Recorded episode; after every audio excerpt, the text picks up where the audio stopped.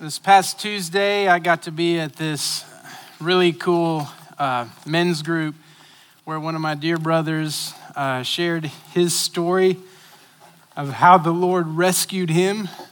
And man, it was awesome. And uh, a cool thing happens whenever we tell our story. It tears down the wall between Bible times and these times that He's not just the God who rescued, but He's the God who rescues. He's not the God who saved, but He's the God who saves. And I think this is important because I think maybe some of you here this morning might feel that you are stuck. Maybe stuck in some pain some pattern, some lie, and you think you are stuck and you are not. And you might be thinking, will he rescue again?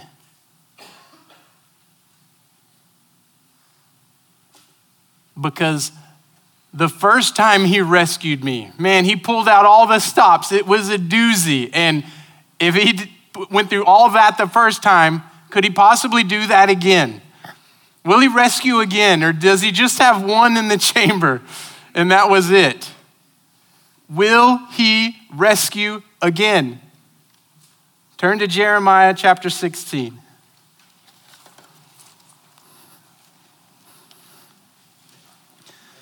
The first 13 verses are judgment, verses 14 and 15 are hope. And then he dips back into a little bit more judgment in verses 16 through 18, which this is pretty characteristic of all your prophets. As you're reading through your Bible this year, we get to the prophets, you're going to grow very accustomed to every single prophet having these two, they're dual wielding megaphones, and one is judgment is coming and you cannot escape. Judgment. And then the other one is there is still a future hope. Judgment and hope. And they go back and forth. And here, even in our passage, a little microcosm of that judgment, hope, judgment, and then glory. And in a way that is uh, way more beautiful and big than we could imagine, because you might think the way that he pours his judgment on his people, Israel, and then tells about their future hope and that comes after their judgment. We might think this is all about glory from Israel. But we're going to see that he uses this hope of rescue for Israel to get glory from all. And so that's where we're going here in chapter 16. We're going to start in verse 1, and I better pray real quick. Actually, better yet, let's bow and will you please pray right there in your seat and just ask the Lord to speak through me and to open all of our hearts.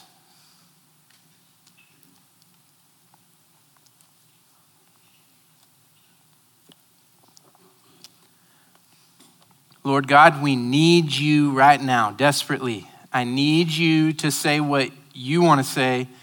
We need you to listen.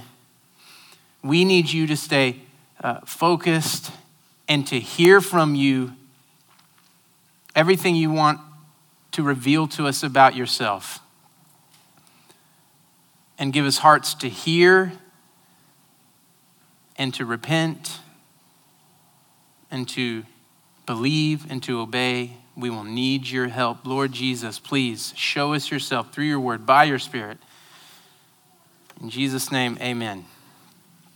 Jeremiah chapter 16, verse 1 The word of the Lord came to me. This is Jeremiah, came to Jeremiah, and this is the word of the Lord.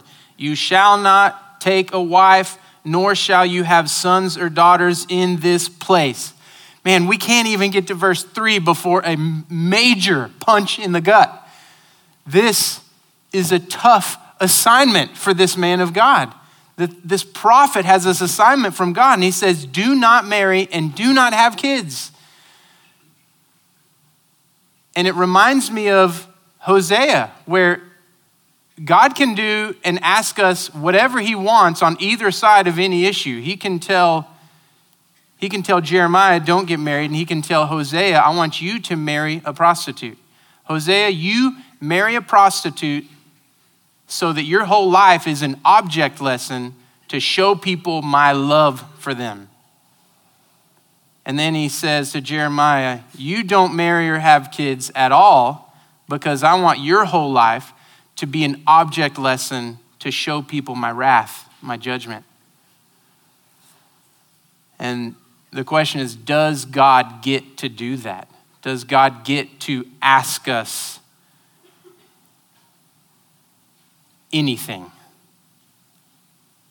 This is a tough ask, but he gets to because he is King of Kings and Lord of Lords, author of life, sustainer of everything. And then he tells us why. Why does he ask him not to marry or have kids? Verse 3 starts with the word for, and that usually answers the question why. Why can't I have a wife or kids? For, thus says the Lord, concerning the sons and daughters who are born in this place, and concerning the mothers who are bore them, and the fathers who fathered them in this land, they shall die of deadly diseases. So he's saying, Every son, every daughter, every parent, every husband, every wife in this place is going to be completely destroyed. They will die. And so he's saying, if you had kids and if you were married, they would be in the same category. He's saying, do not marry or have kids because everyone here is going to be wiped out. And you might think, well, okay, but maybe at least they can have a nice burial or a nice funeral service where people might say some nice honoring things or lamenting thoughts. Uh, maybe there can at least be some respect or honor there. But it says, verse 4 they shall die of deadly diseases. They shall not be lamented, nor shall they be buried. They shall be as dung on the surface of the ground. They shall perish by the sword and by famine, and their dead bodies shall be food for the birds of the air and for the beasts of the earth. Do you see? This is judgment language, and this is pretty harsh and the destruction and death is going to be so fast and so furious and so complete, followed by exile, that they're not going to have time to bury the bodies that are piling up. So to add to the death is dishonor. So he says, first of all, do not have a family because everyone here is going to be wiped out. So there's still something to be answered about what exactly is the connection. I understand everybody's going to be wiped out. So he's telling him, don't have your own family because they would just be wiped out. Now the question is, is he asking him to do that for Jeremiah or for God? Do you see what I'm saying? Is he saying, I'd rather you not have a family, Jeremiah, because I'm trying to spare you some pain because they would just die too, and I don't want you to have to grieve that loss? Or is he doing it for God? Is he saying, Jeremiah, I don't want you to have a family because your whole life is an object lesson, so that when people ask you why you don't have a wife and kids, or you're telling them the reason I'm not is part of God showing and displaying his judgment towards his people. And man, this is this is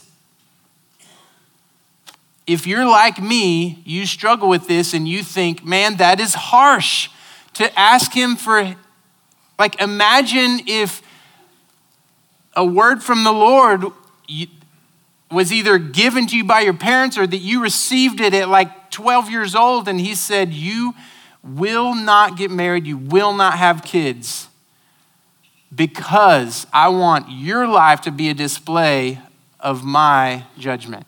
That's a harsh assignment.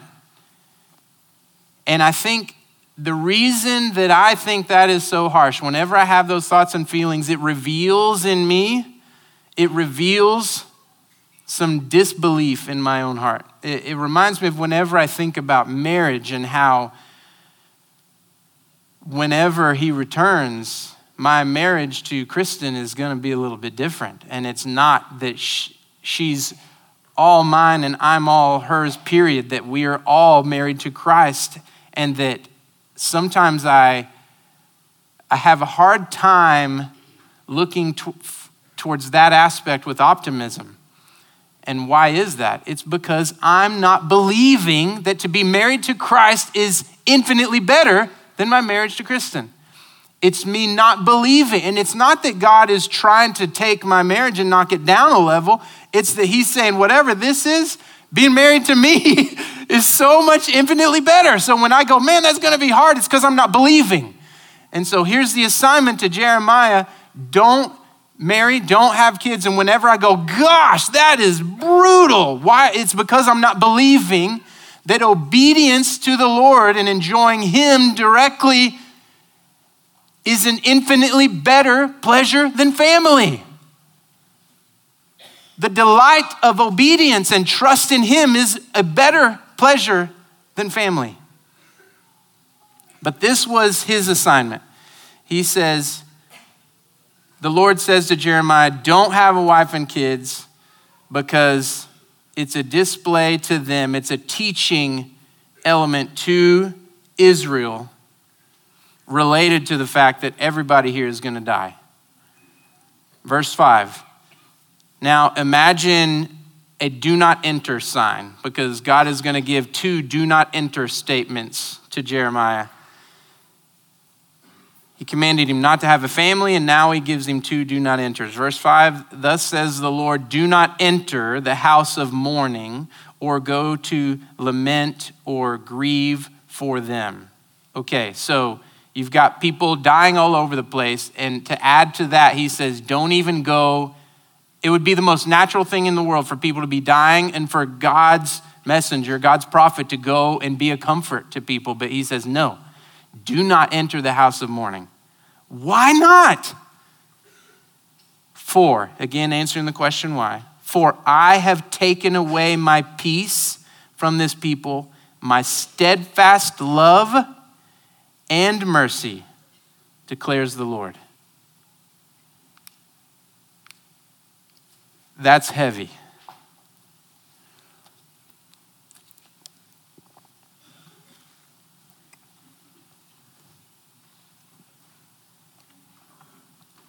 in that animated movie, there's like these core memories that drop down. And I feel like this is like core attributes of who God is. Who is God? He is peace, He is steadfast love, and He is mercy. And it's like He's saying these core aspects of who I am and, and, and the foundation of my covenant relationship with you all, Israel, I'm taking that away from them. This is bizarre. He's essentially saying, this is who I am, but I'm going to cease to be who I am. I'm going to cease being God to you. My peace, my steadfast love, and my mercy taken away. It feels like he's saying relationship over.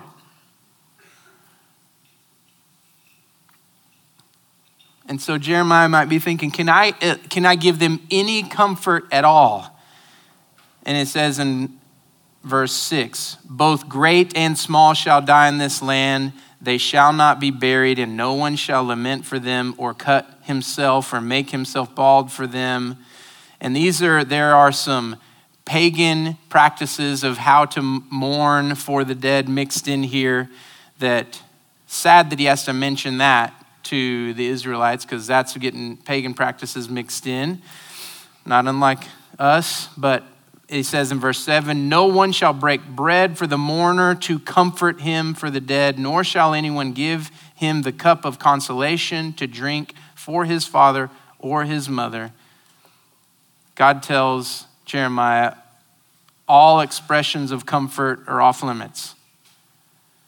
Do not mourn for them, do not give them any comfort. Why? Why not? Because Jeremiah's actions to them are to be a reflection of how God relates to them. How Jeremiah relates to them is to be a reflection of how God is relating to them in judgment.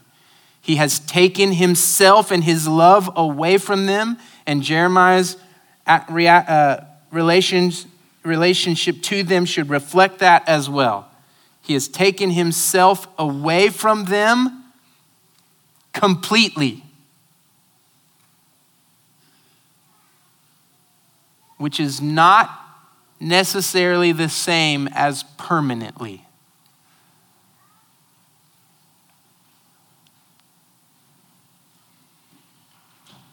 But he's making sure that the message and the life of the man who's delivering the message, everything about it is communicating it's over, it's too far gone.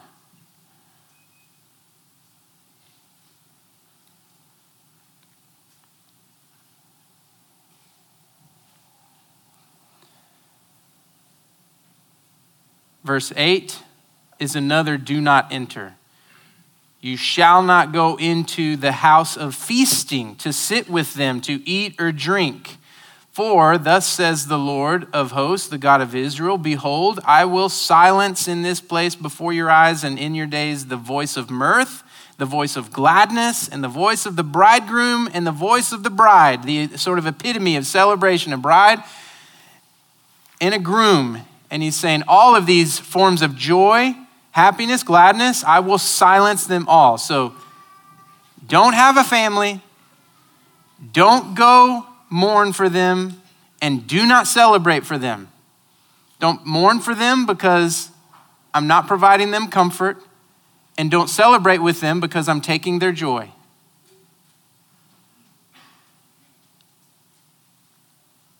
And the way that you speak to them and treat them, treat Judah the way you treat my people is to reflect the extent of how I have taken my steadfast love away from them. What a strange thing for the Lord to say. Isn't that an oxymoron to take away steadfast love? But this is what he says.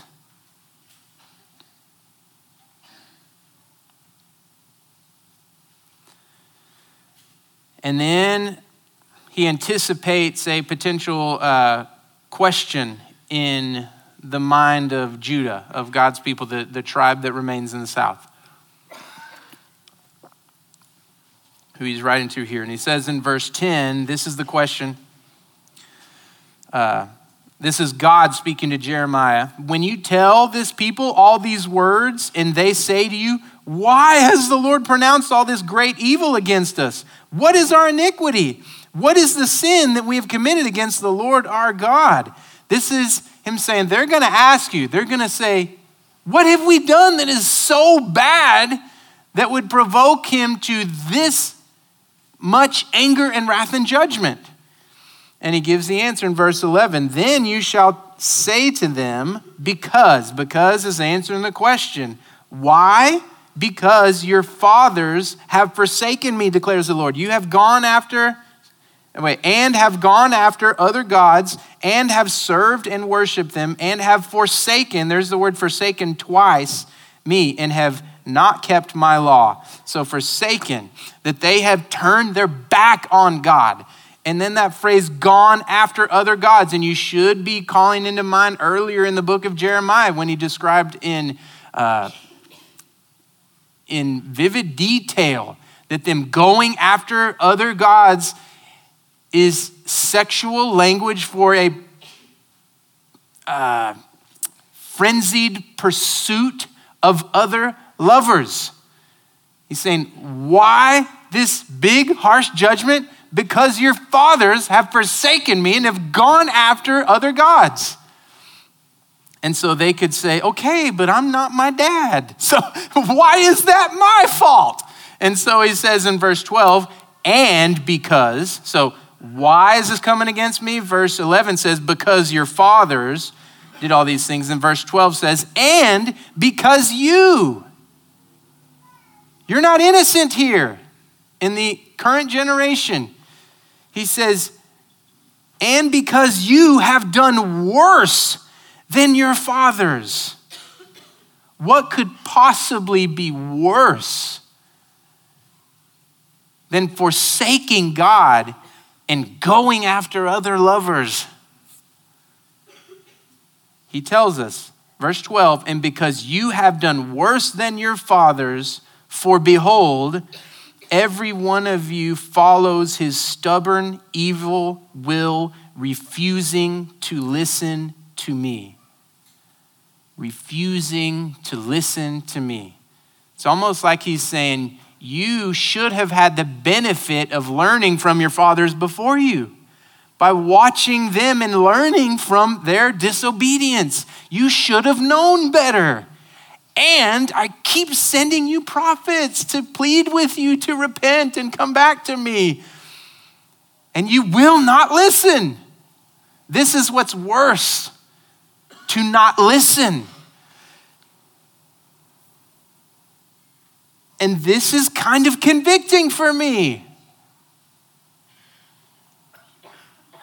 How well do you listen to the Lord?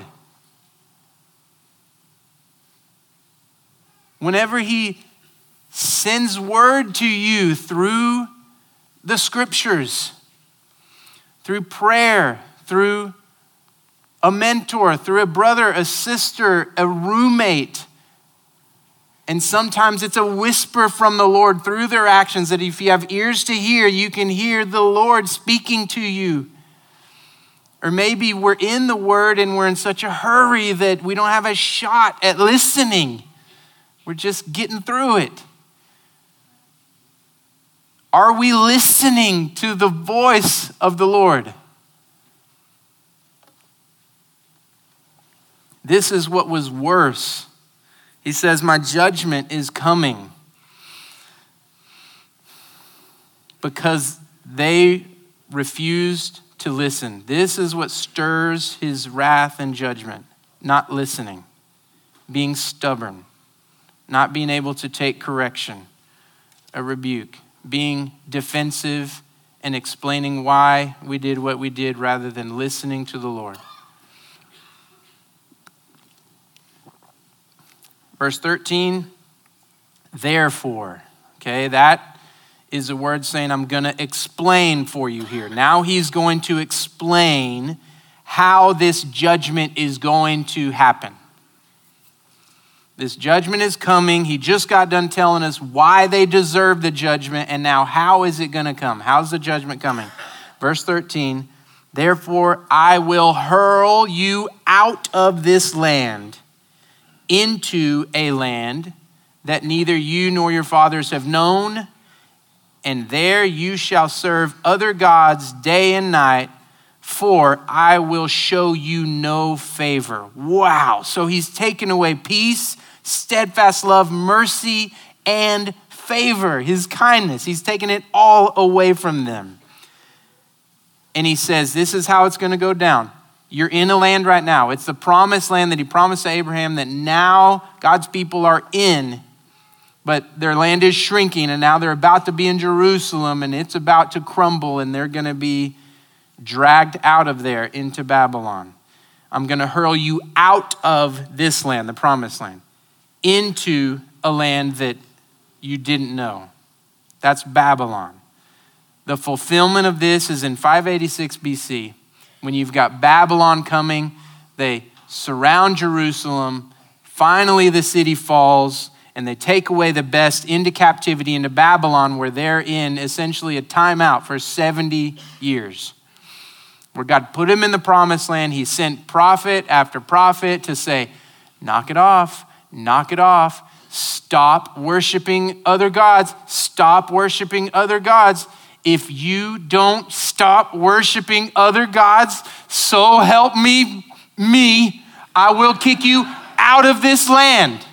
And he finally does it. In 586, the Babylonians, uh, the, they take them away into Babylon.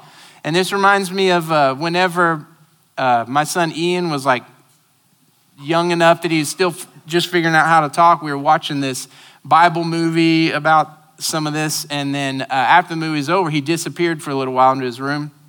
And he came back out wearing like pirate gear, like, like Josh had an eye patch on and uh, had, had a bandana on. And he came over and he grabbed my hand and just started pulling and dragging me. I'm like, what is going on? He looks at me and goes, You come of me of Babylon. So I'm like, I'm going, all right, going to Babylon. So, this is the judgment of God's chosen people that God says, You are deserving of judgment and wrath because you have turned your back on me.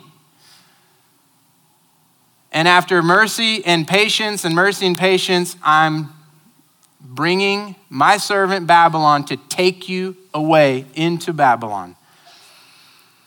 And this is their judgment into a land that they didn't know.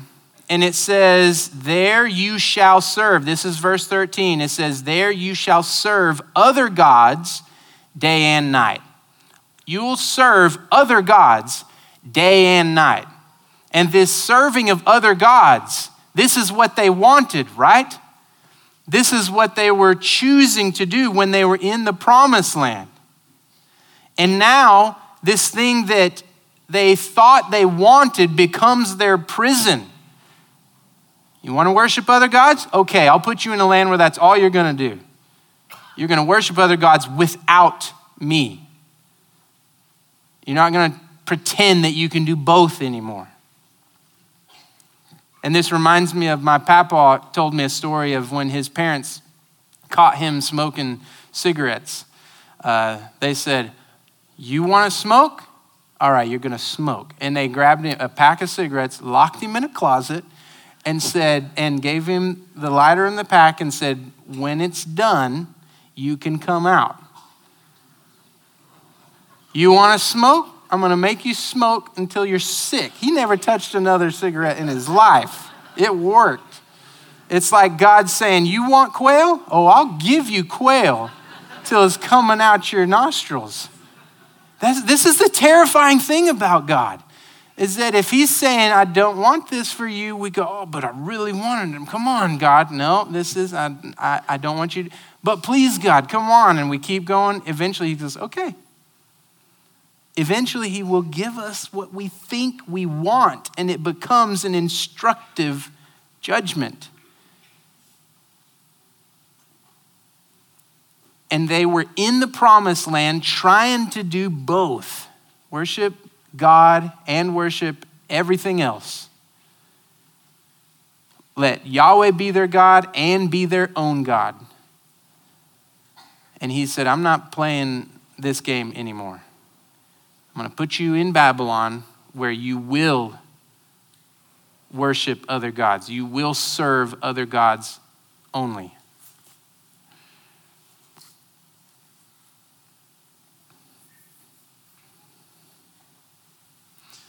So here they are in Babylon, and they're stuck there in judgment having God removed his love and his self from them.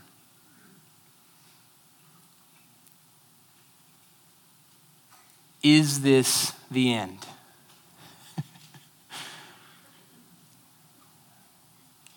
Verse 14, therefore.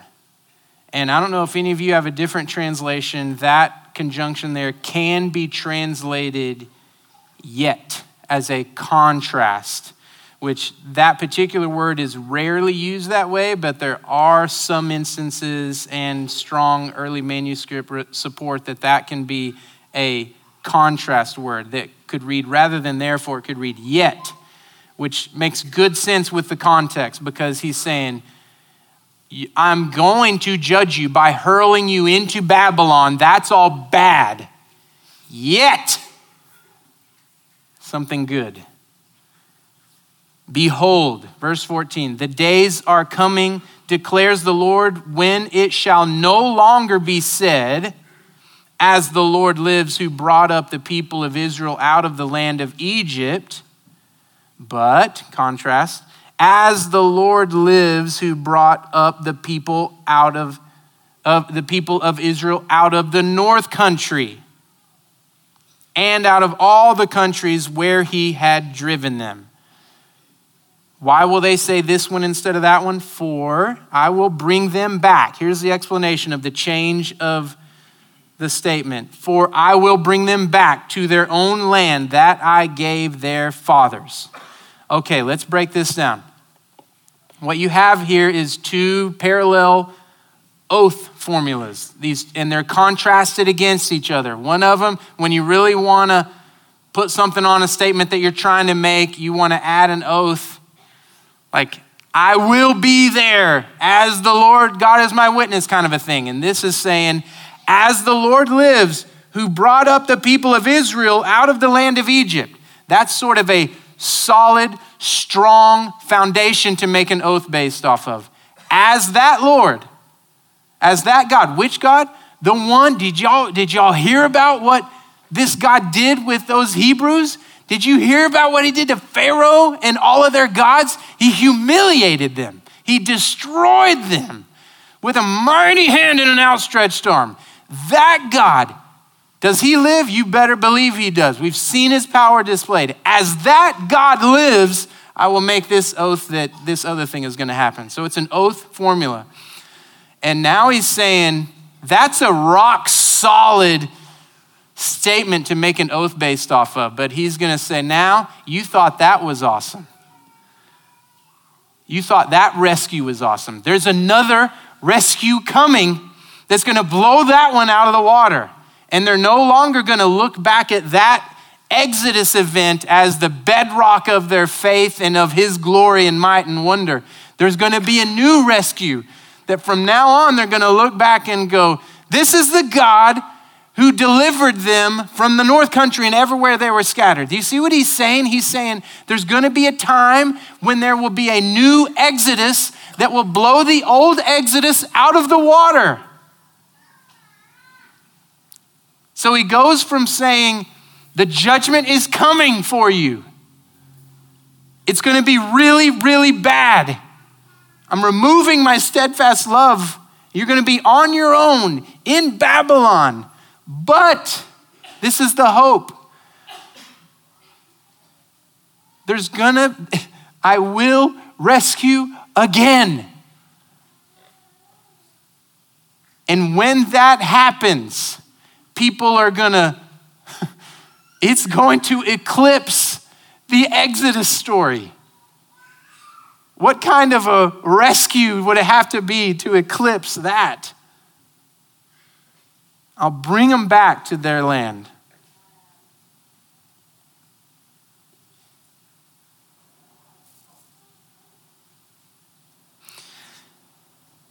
And notice in those two oath statements, these are not necessarily oath statements that God's people, chosen people, Israel, are going to use.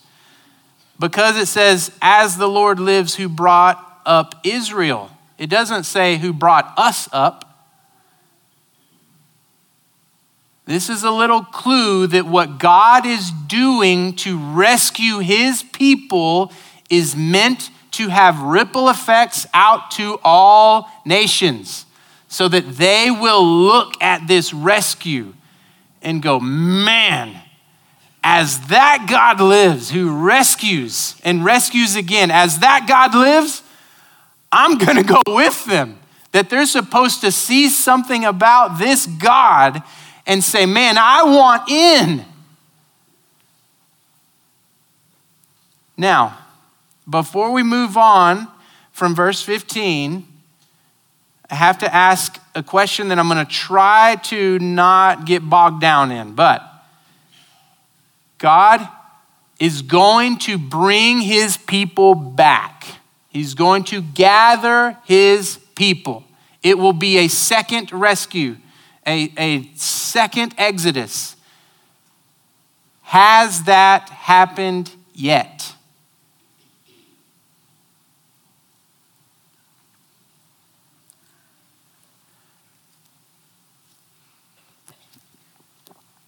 I think this is like so many other prophecies that are first partially fulfilled and then later ultimately fulfilled in Jesus. So they were in time out in Babylon for 70 years, and then did they come back into the land? Yes.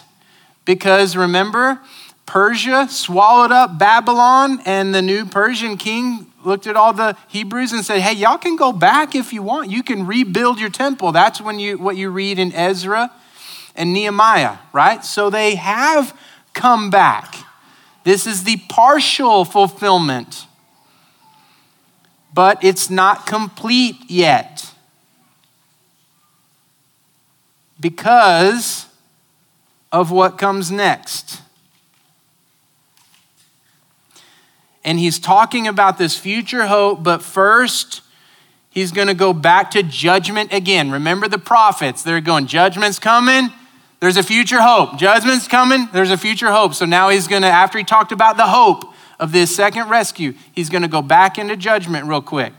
Verse 16 Behold, Jeremiah, God is speaking to Jeremiah, I am sending for many fishers, declares the Lord, that they shall catch them, meaning catching Judah. And afterward, I will send for many hunters, and they shall hunt them for every mountain and every hill out of the clefts of the rocks. So he's saying, Jeremiah, my people are going to become prey. I'm sending other nations to come and enforce my judgment on them. Why? Verse 17, for my eyes are on all their ways. They are not hidden from me, nor is their iniquity concealed from my eyes. This is God saying, You think I don't see what you're doing? And that seems so silly and stupid, but man, don't we do that all the time? And I'll just say if you've ever uh, been on your phone or computer or, or doing anything and found yourself like looking over your shoulder, like there's a good chance that you're doing something that you don't want somebody to see you doing.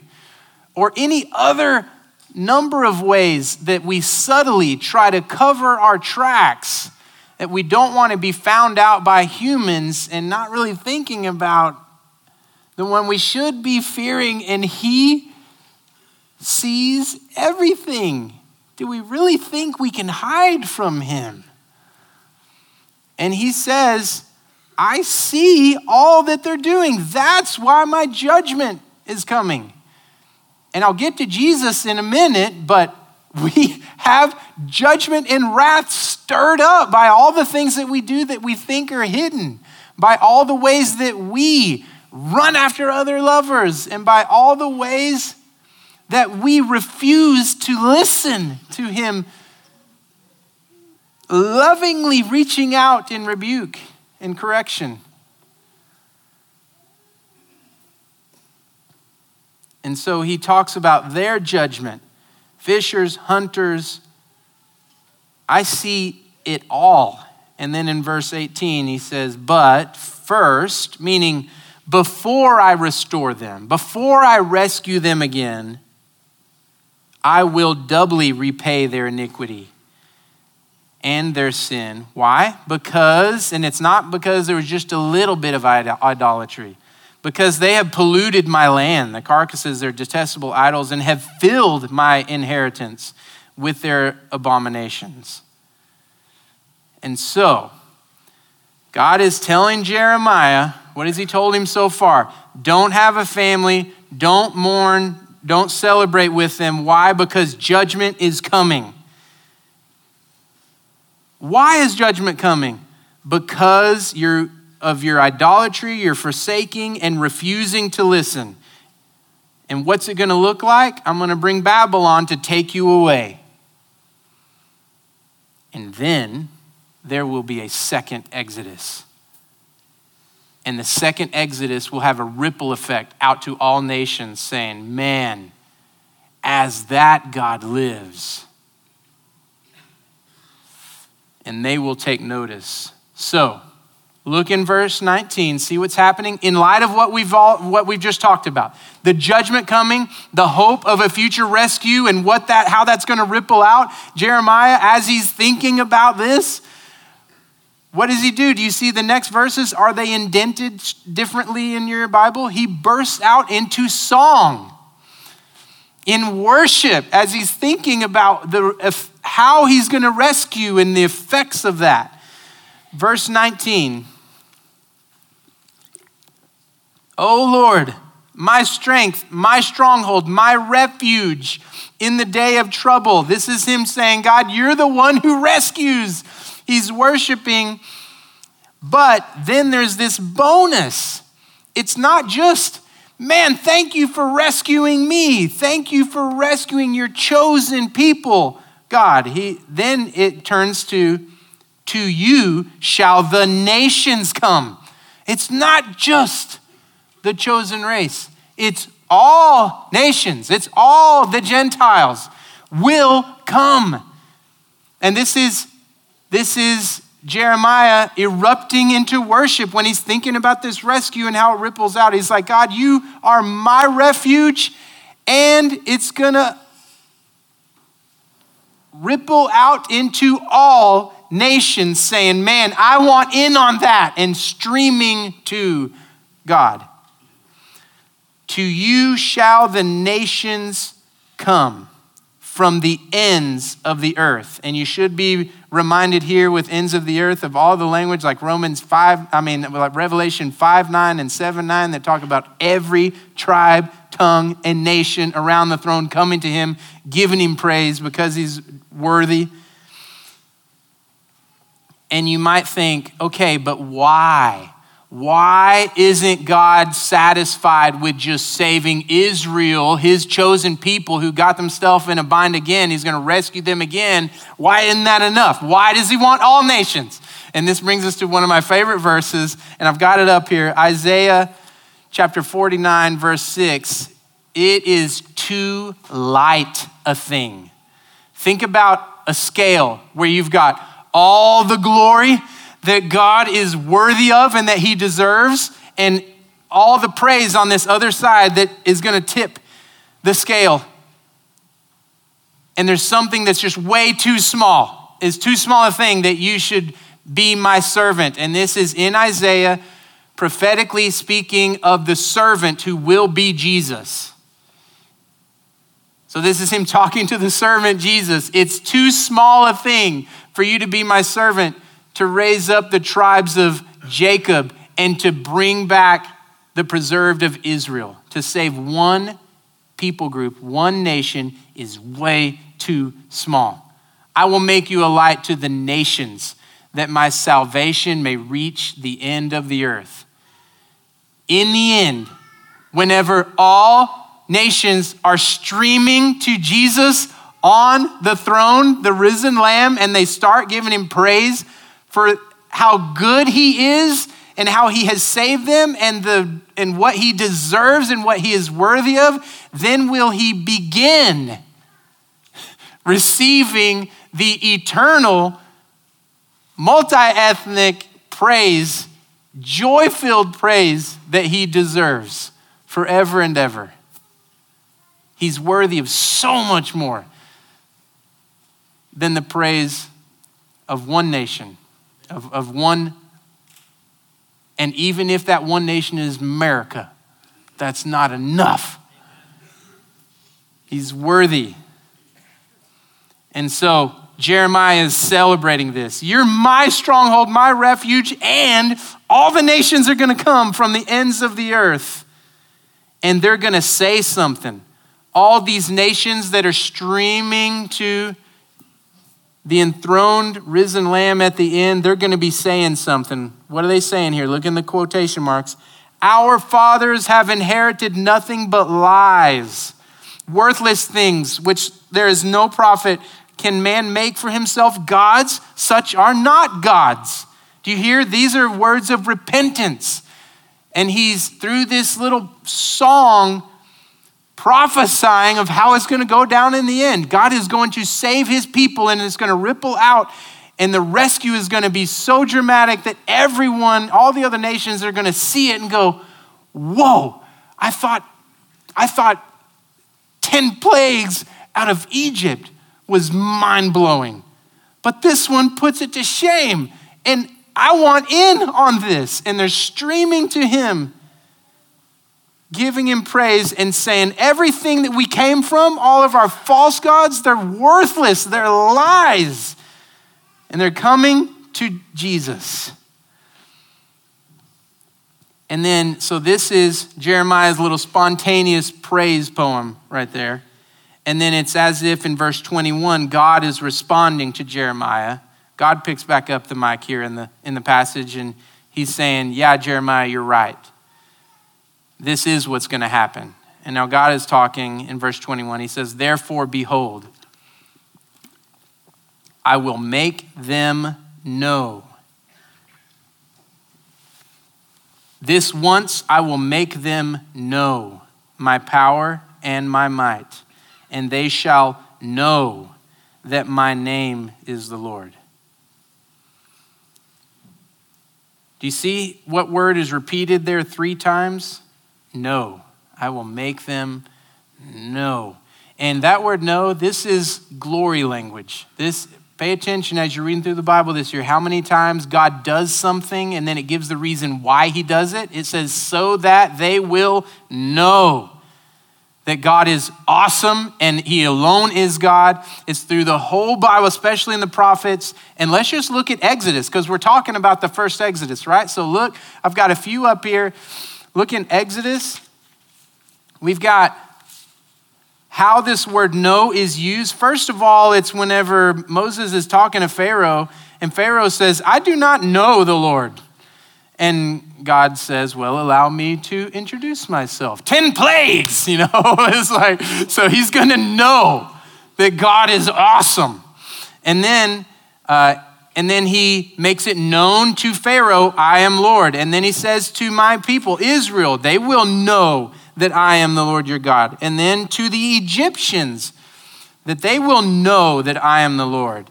And then he says to Pharaoh, This time I will send all my plagues on your very self and your servants and your people, so that, why did he do it? So that you, Pharaoh, may know that there is no one like me in all the earth. This is glory language. God is going to pour out his power and sometimes in wrath and judgment so that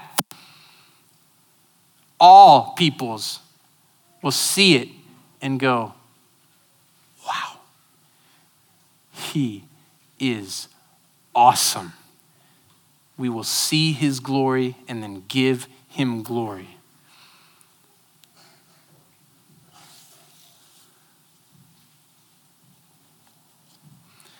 And look in verse 21 of Jeremiah 16. Therefore, behold, I will make them know. This once I will make them know my power and my might how exactly is he going to let them know his power and his might? There's two options. It's either his power and might in rescue or in judgment. And we look at the first Exodus, it was both, right? It was as he, these 10 plagues, these signs and wonders, he showed his might. And for Israel, it was rescue that caused them to give him glory. And for Pharaoh and the Egyptians, it was judgment that called, caused them to give him glory. They gave him glory in knowing who he was as they received the judgment. And they had to reckon with, man, he, he is awesome. And so, here in the second Exodus, will it be that they will know his power through rescue or through judgment? That's kind of up to us, isn't it?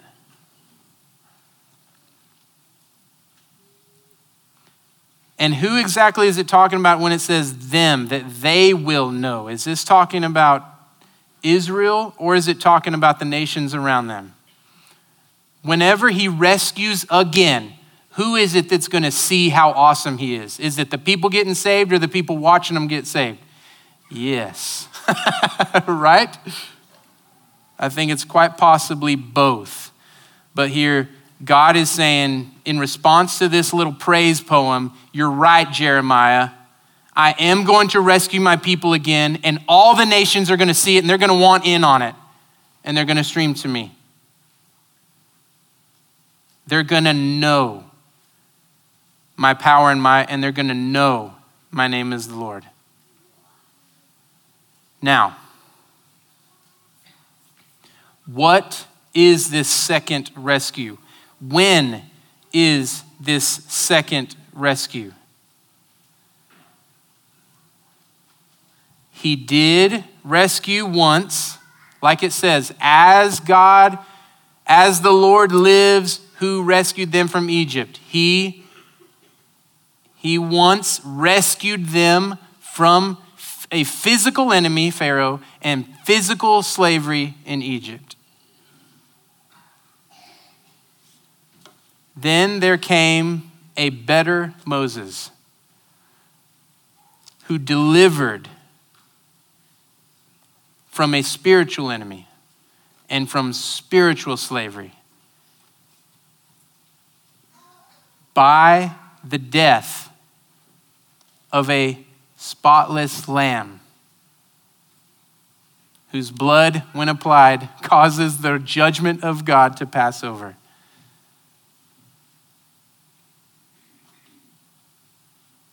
Jesus came as the second Exodus to rescue again.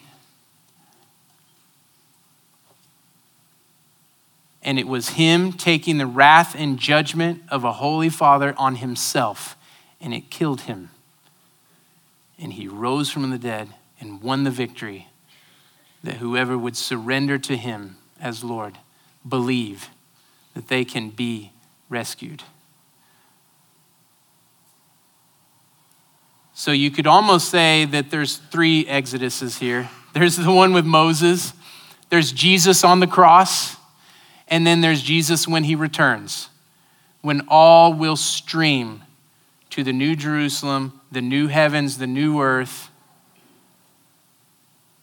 Jesus, the risen Lamb of God, enthroned, and the glory of the nations coming in.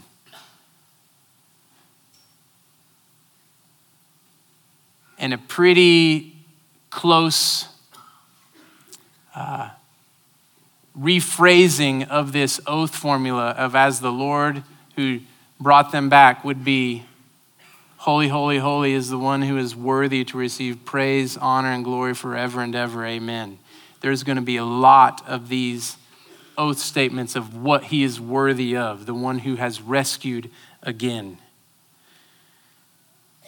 And if you are hanging on to what I said at the beginning, you're like, yeah, you told me that some of us in here feel stuck, and that's me. And I want to know if he's going to rescue again. Are you telling me I have to wait for this third one? Because the second one's already happened. Jesus died on the cross and he rose. And you're saying I got to wait until he comes back as king and all nations stream to him for me to be rescued? No, that's not what I'm saying. I'm saying that you can have rescue right now if you'll believe it. The first rescue was physical, and the second was spiritual. The third is gonna be physical. But this spiritual freedom and rescue that we have right now will spill over into the real when we believe.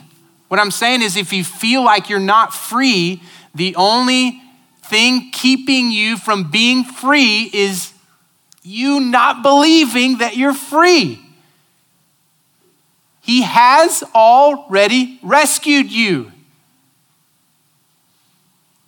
Just like the Israelites have already gone through the Red Sea and it's behind them now. If you're in Christ, He parted the waters of death and went through and of slavery. And you are free with him. If you died with him, you are raised with him now.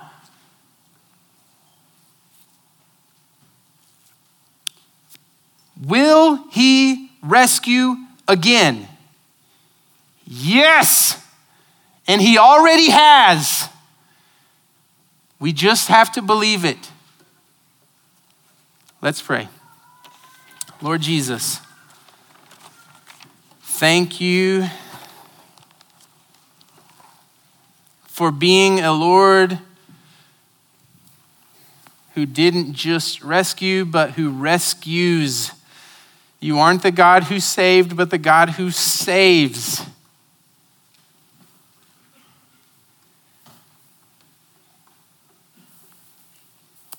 And we don't have to wonder what you're going to do to get us out because you've already done it. We rest. we have Sabbath rest because the work has been finished in you, Jesus. Help us believe.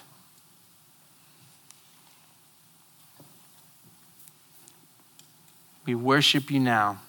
In Jesus' name we pray.